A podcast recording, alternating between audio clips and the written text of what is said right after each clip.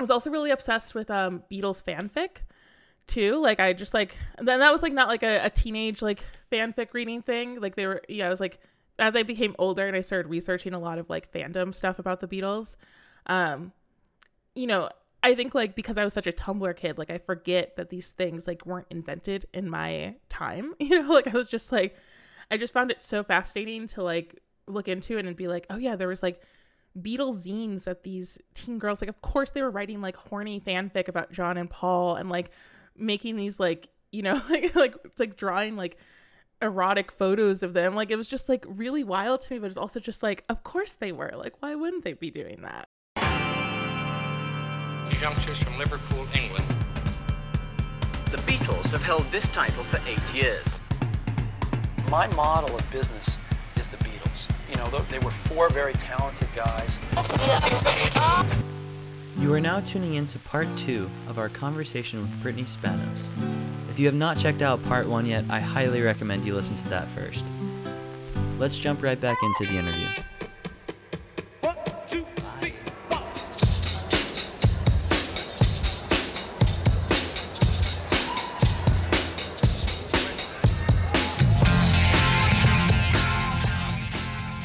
Favorite fact about the Beatles that some people may not know already? Oh gosh. I don't know that I, I have as much like like deep knowledge in the way that like Angie and, and Rob and Andy do with like a lot of a lot of Beatles stuff. Um I feel like I've always been I think it's this is again like kind of related to like the the Yoko stuff. Like I've always been really fascinated by the wives, like the Beatles wives, and so I feel like that's kind of where a lot of my I, I think I was always really fascinated by like the the muses and the the women and like a lot of like rock music who kind of were so much like might as well have been part of the bands, you know, in the way that they kind of inspired it. So I feel like a lot of my research into them was like I was became more fascinated with like with like Linda and like Yoko and like like Pattie Boyd. I was like full. I was so obsessed. With, like I still am. Like I just think she's so iconic. Like just like like the love triangle between her, George, and Eric Clapton was just like really amazing. It's just like an incredible like rock and roll deep dive of like everyone sort of like dating each other. Um, so imagine that happening now. That'd it's so good. And she inspired two of the greatest songs of all time, "Something" and "Layla." Like I just think those are like um, that's all. You, like if you never did like if you never inspired another song, if you never dated another rock star, you inspired those two songs. Yeah. Like that's incredible. like that's insane that those are the two songs that like someone like two people wrote about you. Like that's wild. Like I just obsessed with it. So yeah, I was like really, really, really loved like all of the wives and girlfriends. Um, that was like my big sort of like, um, my big fascination. But also like all of them are just such a, a part of the music. Like you, it's like completely intertwined with everything that I love about the Beatles, which is the love songs and like, you know, I think they have all written some of the if you know, the greatest love songs of all time. And it's like these women who have inspired that. Um i was also really obsessed with um beatles fanfic too. Like i just like then that was like not like a, a teenage like fanfic reading thing. Like they were yeah i was like as i became older and i started researching a lot of like fandom stuff about the beatles um you know I think like because I was such a Tumblr kid, like I forget that these things like weren't invented in my time. You know, like I was just like I just found it so fascinating to like look into it and be like, oh yeah, there was like Beatles zines that these teen girls like of course they were writing like horny fanfic about John and Paul and like making these like, you know, like like like drawing like erotic photos of them. Like it was just like really wild to me, but it's also just like, of course they were. Like, why wouldn't they be doing that? Um so I I did a lot of like I like had done this presentation at a conference um, a couple years ago, or it was like more than a couple years ago, where I just like had like a bunch of just like erotic photos drawn by like girls of like the 60s on in front of just like Greil Marcus in the audience. I was like, here you guys go. here's like here's a bunch of um crudely drawn images of, of John and Paul.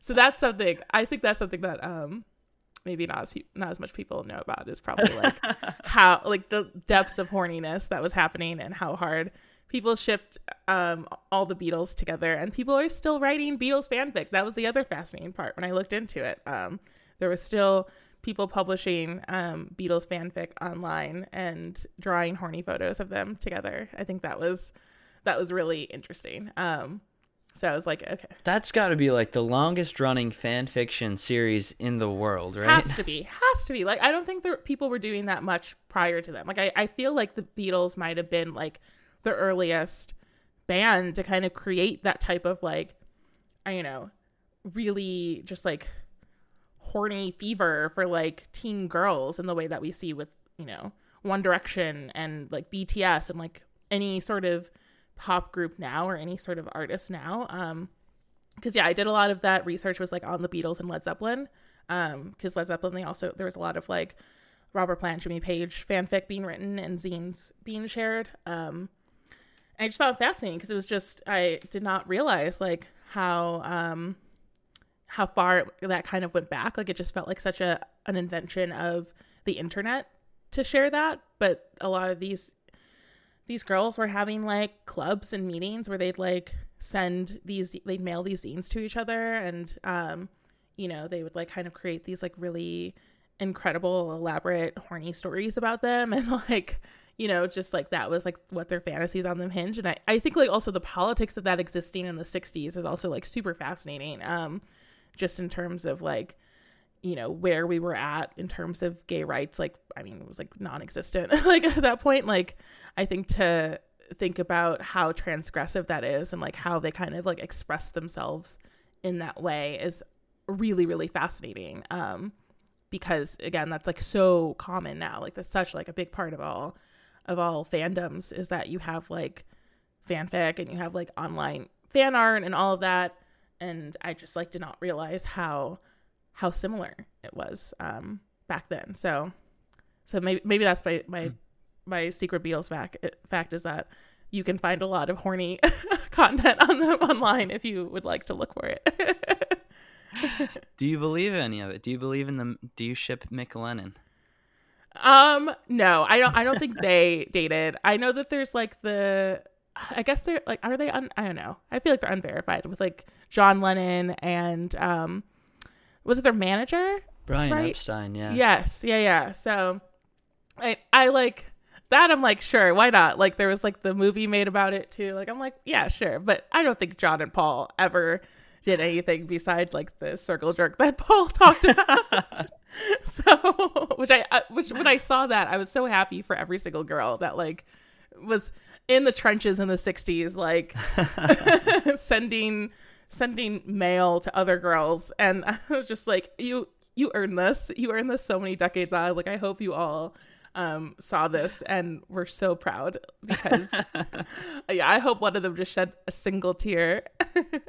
But I wish there was like a good archive for it though. I think that stuff is like really um really fascinating just like what people were how I don't know how their fandom kind of like manifested um but yeah, there's not a lot of you could find some of the older stuff online, but obviously not all of it scanned or saved or um, you know, archived or anything. So you can't that's why I, you know, I found out that there was so much new stuff is because so much of it was um, being written still on like Wattpad and Archive of Our Own, um, all the places where like more modern like fanfic is existing. But yeah, it's um I wish there was a, a greater archive of of this. Please mail it to me if anyone's listening to it and they have it. I will archive it. I will scan it online. People need to know. they need to see it. So, what is it about the Beatles that allows fan fiction to still be written about them 60 years later? Paul McCartney is turning 80 years old this year. Yeah. And, you know, he's not 23 anymore, but, you know, teenage girls are still are still writing about him. I think it's the same thing that's appealed to like both of us is just like it's again it still sounds so fresh still and you know there's still there's nothing about it like so much of their music like none of it's aged poorly like it's just like it's one of those things where it's like a lot of the Yeah. music you could again like literally any of the artists that are popular now um if they released any of those songs would be mega hits um in the same way you know and Yeah. I that's fascinating in and of itself. Um, and it's just a, a tribute to how how brilliant they were and how much they knew. Just like that kind of par- like you don't need to overcomp especially in the early more so in the early years of course when they started to experiment more it was you know like really just kind of building upon um kind of the building upon everything they had done before but like in the early years and what made them as famous as they became and as appealing as they were to you know millions of, of fangirls across the world at that point was just it was just the simplicity of it and just kind of that you know like i feel like those songs are being written to or for me like or about me you know? And um i think that's kind of what every single male artist she uh, tri- strives for now you know? I think that's what sort of is the appeal of so many teen idols now um Yeah. and they did it so effectively you know? Like i you know even like thinking um like i don't think the beatles i think the beatles like perfected what kind of was beginning to happen with like you know like buddy holly and sort of this idea of like you know we're singing these so- these songs are for you my teen girl audience um Right.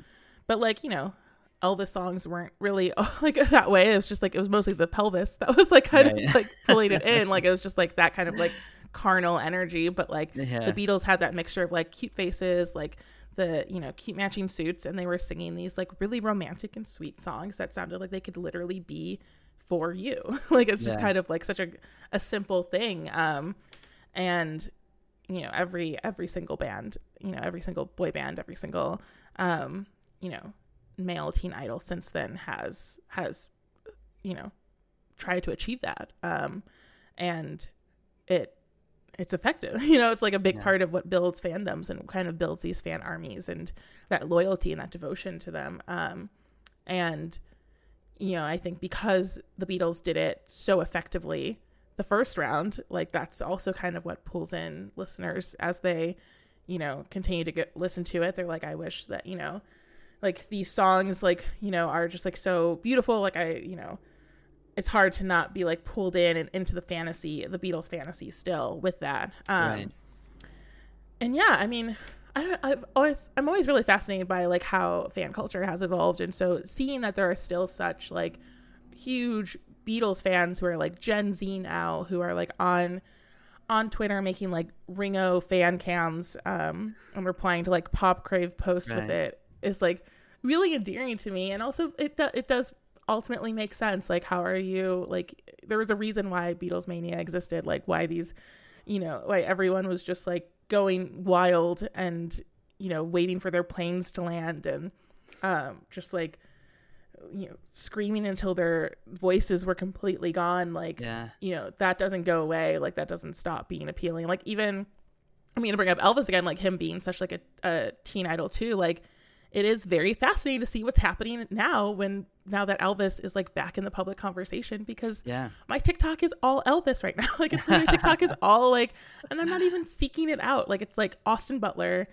and people like being so charmed by him as Elvis and also like people being fascinated by who the hell Elvis is and like why people loved him so much and Right. like also kind of being pulled into it. Um and you know, but I think like there's a, a datedness to the sound of his music that's just a part of like when it was made and the production of it and kind of a lot of that kind of country-ish tone in his voice that southernness of like the like the kind of like retro country of him like um isn't as much a big part of pop music now um in terms of like creating teen idols in the same way that it was kind of then and in certain pockets of history since then. But the beatles like they just kind of you know sound like any sort of pop act that um and every every pop act has imitated them since which is why but like you know they sound again like very much modern and, and forward in that production.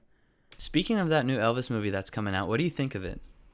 i'm so excited to see it. It looks like such a mess. Um yeah like that um it's like i love baz luhrmann though so that's the other thing. Like i'm a huge baz luhrmann fan.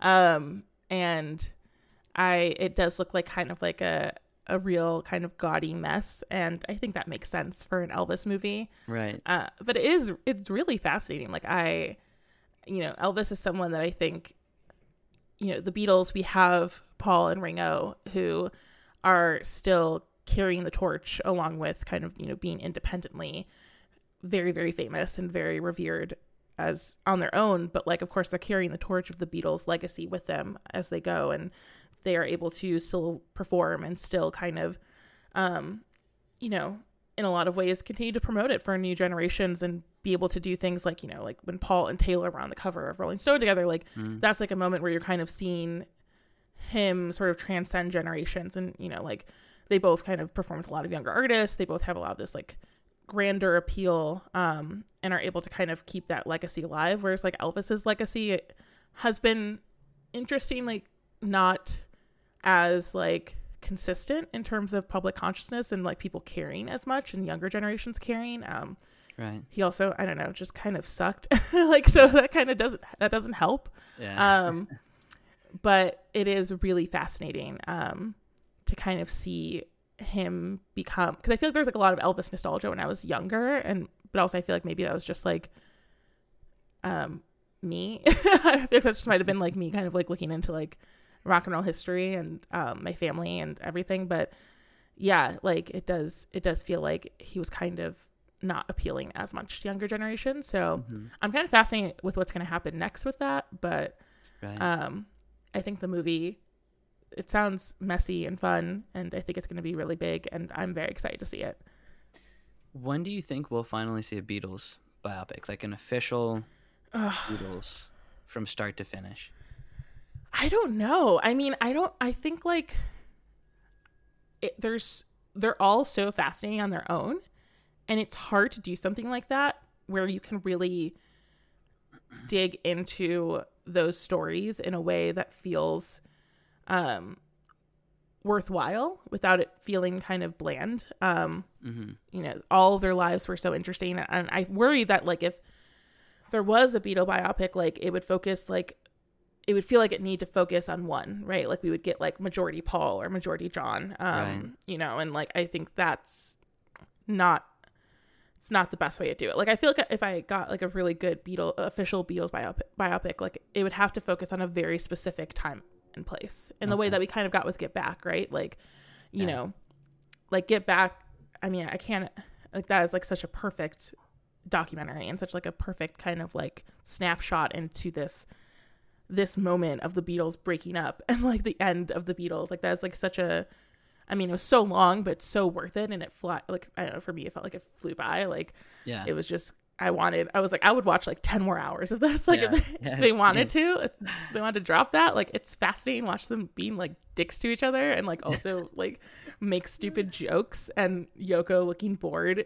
Right. like, you know, I was like, this is amazing. Um so I think if, you know, we got like a really good Beatles movie, like I'd want it to be like a really specific moment and time and place or year in their career, like kind of like, you know, the maybe the the polar opposite of Get Back where it's like you know, the, the first time they touched down in the US and like what that that year in their life looked like or um, you know, kind of like maybe like a mid-career kind of moment. Like I I can't imagine that like a full like classic start to finish biopic would work for them. Um because I'm like they're just all it's so hard to do band movies. Like it's so hard to do band movies without kind of choosing one person as like we have to make this person the kind of star of it. right. Um and so yeah, I don't know. It, I feel like it would ha- it would have to be like a 10 hour movie or maybe it's just like Baz Luhrmann just kind of getting in there and making it go like like a 100 miles a minute where it's just like we're just getting everything.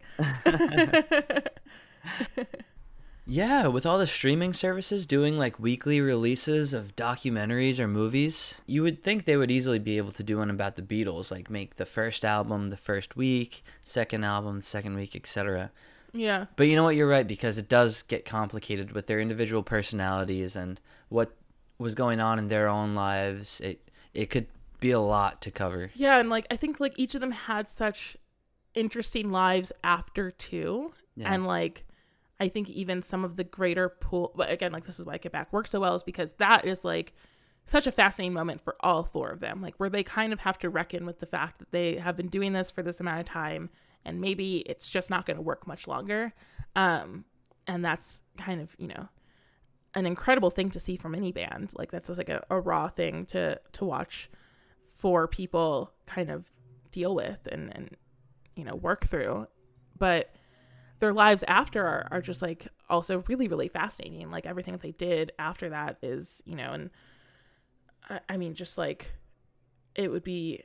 It's kind of wild. Like I feel like it have to be like an anthology, like you mentioned, like an episodic, like an anthology or something, where we just kind of like get like we're just watching the life story of this Beatle for two hours, and you're gonna see it from their perspective. Like I feel like that's the only way you could do it because I feel like it would kind of end up being kind of cheap to watch it if it's just like trying to jump around like two hours of like trying to get the full life story of like all four of them because they're all so fascinating and they're all um it's worth diving into the perspectives that they all had in the band um and of the band Yeah.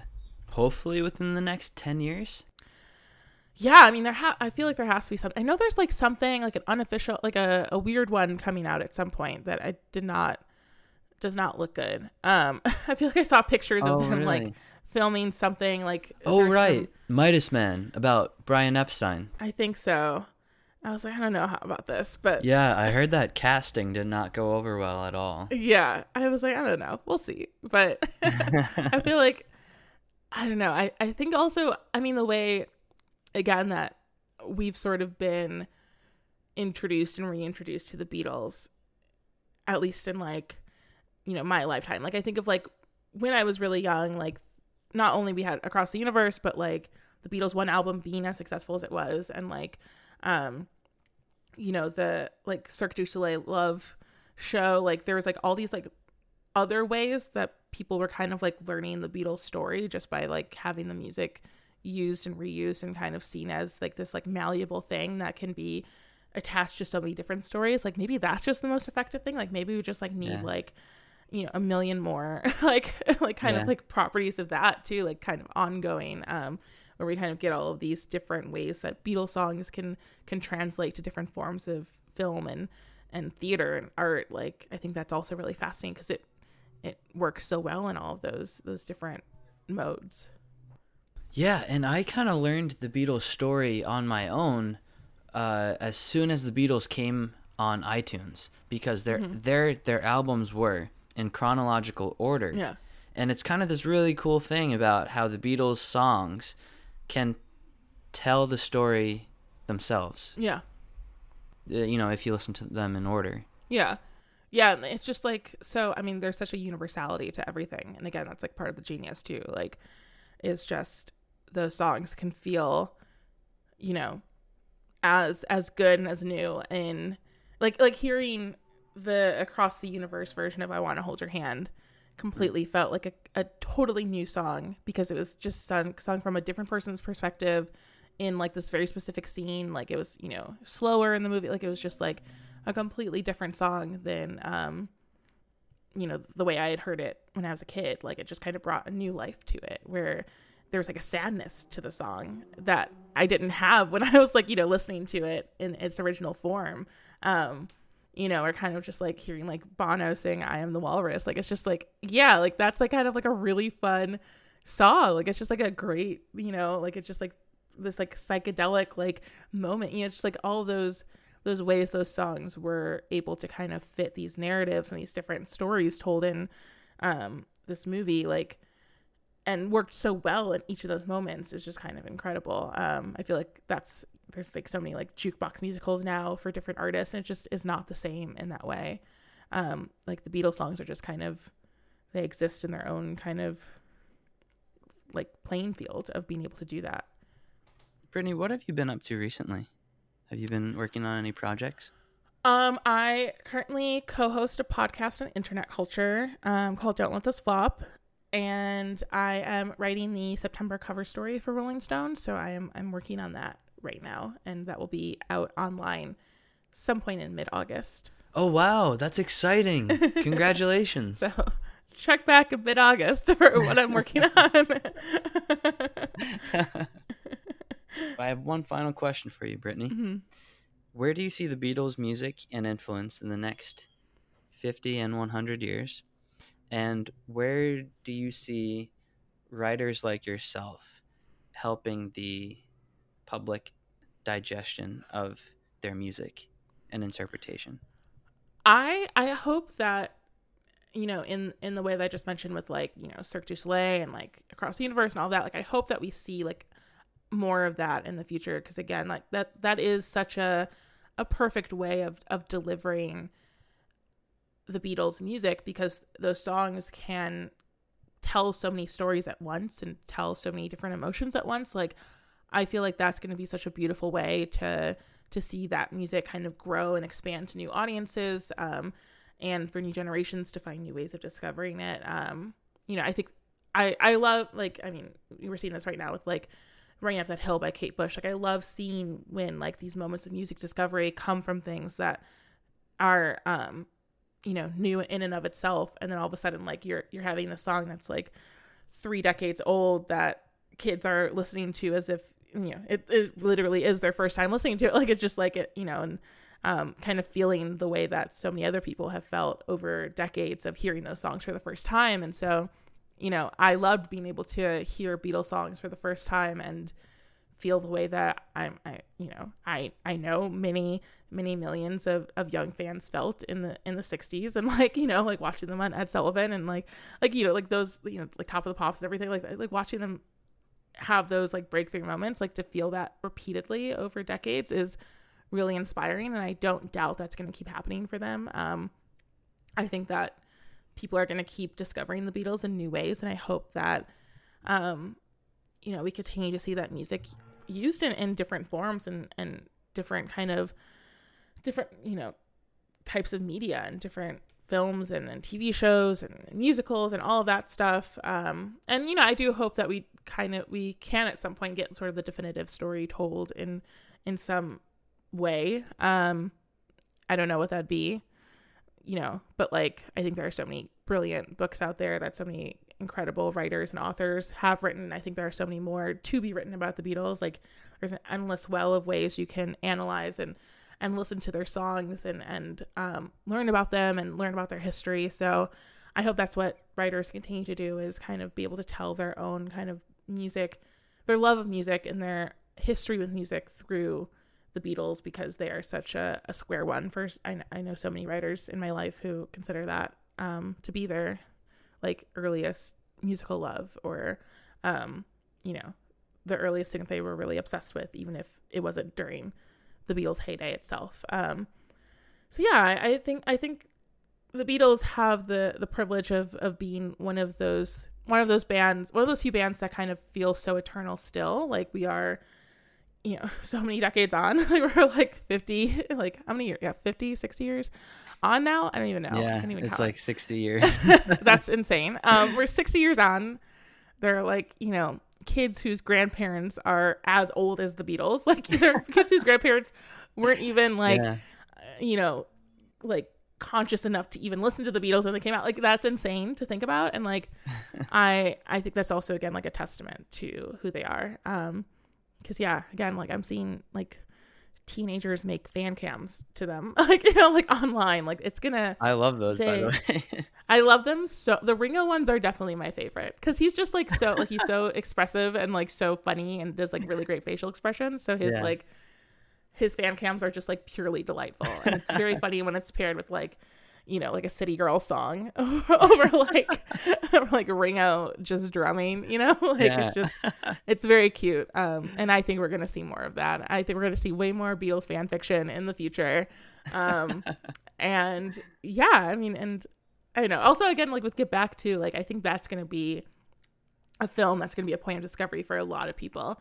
Yeah. Um, I think they're very smart to put that on Disney Plus. Like I'm sure there are a lot of kids who you know are just gonna have that streaming app for for years and you know go from watching like you know, the kind of the cartoons to watching you know like more marvel movies and being like what's this and like Yeah. just end up watching like hours of these grown men just make you know stupid jokes and like fight with each other the real Um, superheroes. yeah and that's and so many of those things are such great archives in and of themselves where you can learn about it like there are so many music documentaries and like classic albums specials and behind the music specials that that's how i learned about a lot of the bands that i love now um so i think that's going to continue being like a really special point of interest for for future fans yes, and I'm hoping we finally get a re-release of Anthology on streaming. I can't keep hanging on to my VCR for that much longer. Well, Brittany, thank you so much for coming on the show. It was it was a pleasure talking with you. Thank you for having me. Youngsters from Liverpool, England. The Beatles have held this title for eight years. My model of business is the Beatles. You know, they were four very talented guys.